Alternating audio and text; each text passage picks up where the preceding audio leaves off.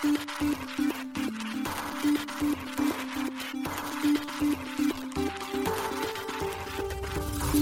しい経済ニュース。この番組では現当社のメディア新しい経済がブロックチェーン仮想通貨フィンテックに関する日々のニュース解説を平日毎日音声コンテンツでお届けしています。そして新しい経済ではブロックチェーン仮想通貨に関するニュース解説記事やインタビュー記事学習記事などのたくさんのコンテンツを掲載しております。ぜひ新しいひらがな経済漢字で検索してメディアもチェックしてください。そして LINE 公式アカウントではメディアの更新情報を配信しております。LINE 公式アカウントにもぜひご登録ください。この番組は株式会社フィナンシェの提供でお送りします。フィナンシェはスポーツチームやエンタメプロジェクト、DAO などのトークンを購入して支援ができる新しいクラウドファンディングサービスです。サッカー J リーグ、野球、バスケなどのプロスポーツチームをはじめ、映画やアイドル、インフルエンサーなど100以上のプロジェクトのトークンがフィナンシェで購入できます。さらにトークン購入者はプロジェクトに応じたキャンペーン参加や NFT などの特典も。ぜひ iOS や Android でフィナンシェのスマホアプリを入れて新たな応援体験を味わってください。あなたの夢がみんなの財産になるフィナンシェ。現当社新しい経済編集部の武田です。大塚です。はい、本日は8月の2日火曜日です。今日のニュース行きましょう。アメリカ SEC390 億円規模の暗号資産ネズミ講詐欺で、法政治関係者ら起訴。アメリカコインベース、機関投資家向けにイーサステーキング提供。チリーズ、FC バルセロナ子会社の株式24.5%取得。アメリカコインベース、スーパーレアと TE フード上場へ。SBIVC トレードでカルダの同時コイン、ステラルーメン、テゾス、ソラナ上場へ。イーサリアム L2 アービトラム、アップグレードニトロをテストネット実装。ラグビーチーム、ルリーロ福岡、フィナンシェでトークン発行。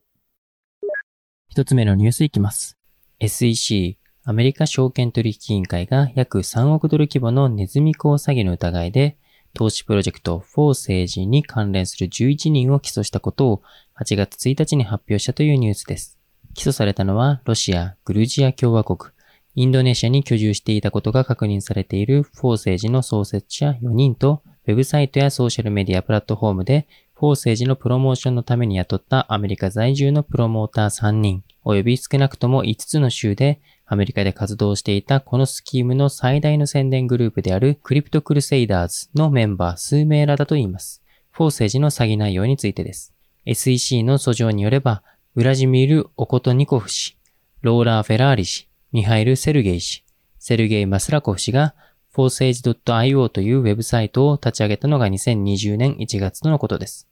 そしてフォー政治が個人投資家がイーサリアム、トロン、バイナンスのスマートコントラクトを介して取引を行えるプロジェクトだと謳っていたとのことです。投資家は他の人をこのスキームに勧誘することで報酬を得られる仕組みでした。しかし、フォー政治は2年以上にわたり典型的なネズミ講詐欺の構造で、新しい投資家からの資産を早い段階で投資した投資家への支払いに使用していたとされています。なお、2020年9月にフィリピン証券取引委員会、2021年3月にモンタナ州証券保険委員会はフォー政治に対して詐欺行為として営業停止処分を言い渡したにもかかわらず、被告らは複数の YouTube 動画などで当局の主張を否定し、プロジェクトの宣伝を続けたとのことです。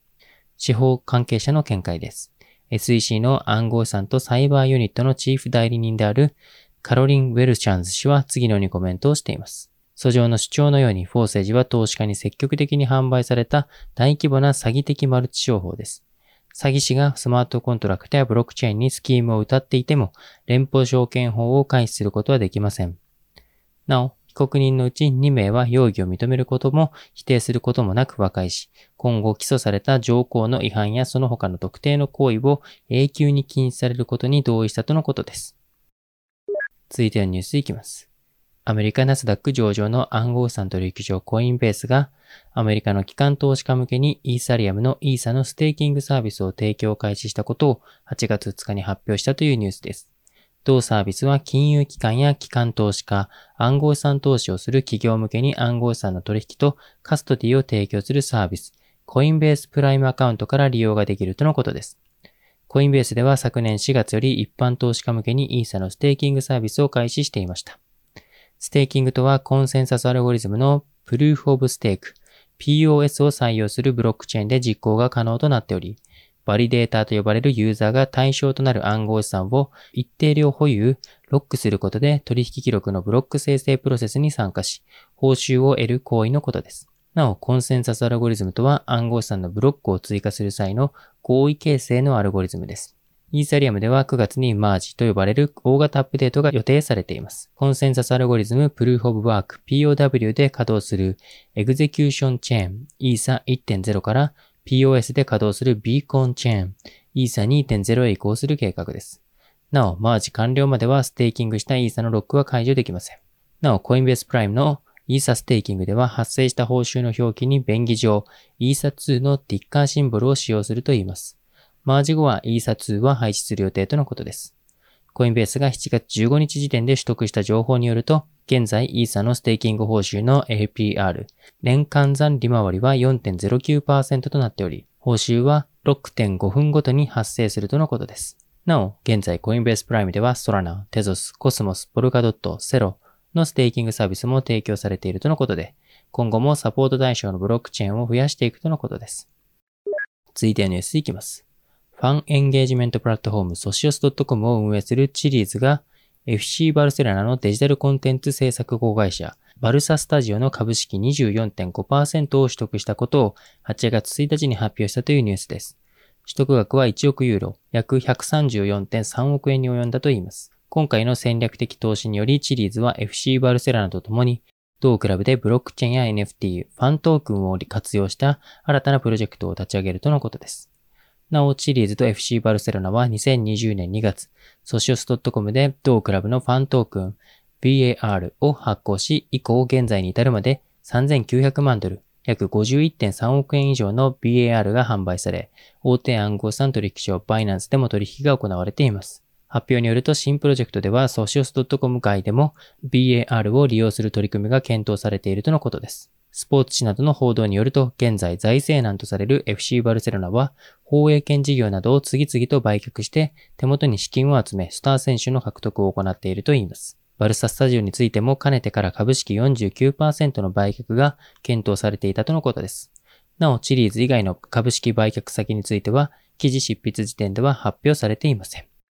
続いてのニュースは、アメリカコインベースでレアとトーン上場へというニュースです。アメリカ大手暗号資産取引所コインベースで新たに暗号資産スーパーレア、レア、及び TE フード、トーンが上場することが6月2日発表されました。両銘柄は流動性条件が満たされ次第、コインベース .com 及び同社提供の個人トレーダー向けプラットフォーム、コインベースエクスチェンジにて8月2日9時パシフィックタイム以降に取引開始される予定です。取引ペアについては、レア USD、レア USDT、トーン USD、トーン USDT をサポートするということです。なお日本はサービス提供対象外となっています。なお、トーンは新規銘柄や市場で取引量が比較的少ない銘柄につけられる実験的ラベルの対象通貨となっています。このラベルは市場の状況で取引量が増えた場合に削除される予定です。スーパーレアはイーサリアム上に構築されている NFT プラットフォームです。レアはイーサリアムのトークン規格 ERC20 で発行されており、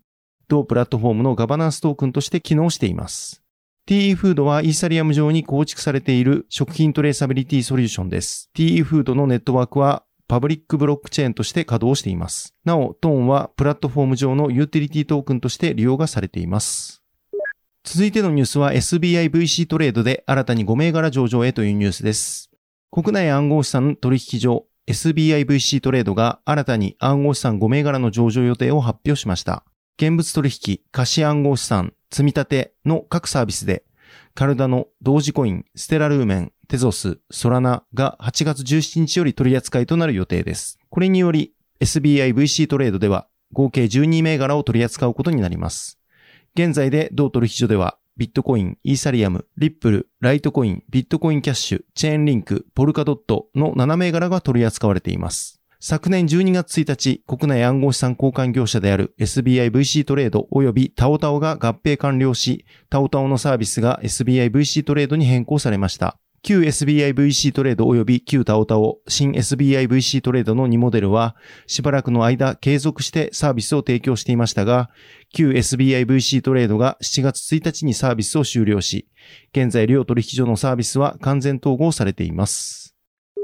続いてのニュースは、アービトラムがニトロをテストネットに実装完了というニュースです。イーサリアムのレイヤー2スケーリングソリューション、アービトラムがテストネットリンケビーでニトロの実装が完了したことを7月29日に発表しました。現在アービトラムはメインネットの一つであるアービトラム1を高速化し手数料を削減するためのアップグレード、ニトロ実装に向けたテストを進行中です。引き続きアップグレードに関するテストがうまくいけば、ニトロを数週間以内にメインネットに実装する予定だとしています。ニトロは Web アッセンブリーを使った新しい証明のシステムを実装しています。Web アッセンブリーの実装により、アービトラムに搭載されている仮想マシンである L2 アービトラムエンジンの技術とコンパイルが標準的なツールと言語で可能になるといいます。また、これは現在の独自に設計された言語とコンパイルに変わるものであるということです。なお、アービトラムは6月中旬からプロジェクトギャラクシーとコラボして指定されたタスクをこなすことで NFT などがもらえるキャンペーン、アービトラムオデッセイを開催していました。しかしその参加がトークンのエアドロップの条件では、とも噂になり、参加者が増え、一時手数料が予想以上に高騰したことなどにより、このキャンペーンは中断されている状況です。アービトラモードエッセイの再開はニトロアップグレードが完了後と告知されています。今後、ニトロに関するテストが完了し、メインネットにて実装された場合、アービトラムオデッセイが再開され、ニトロ後のアービトラムの性能が多くのユーザーに試されることとなると思われます。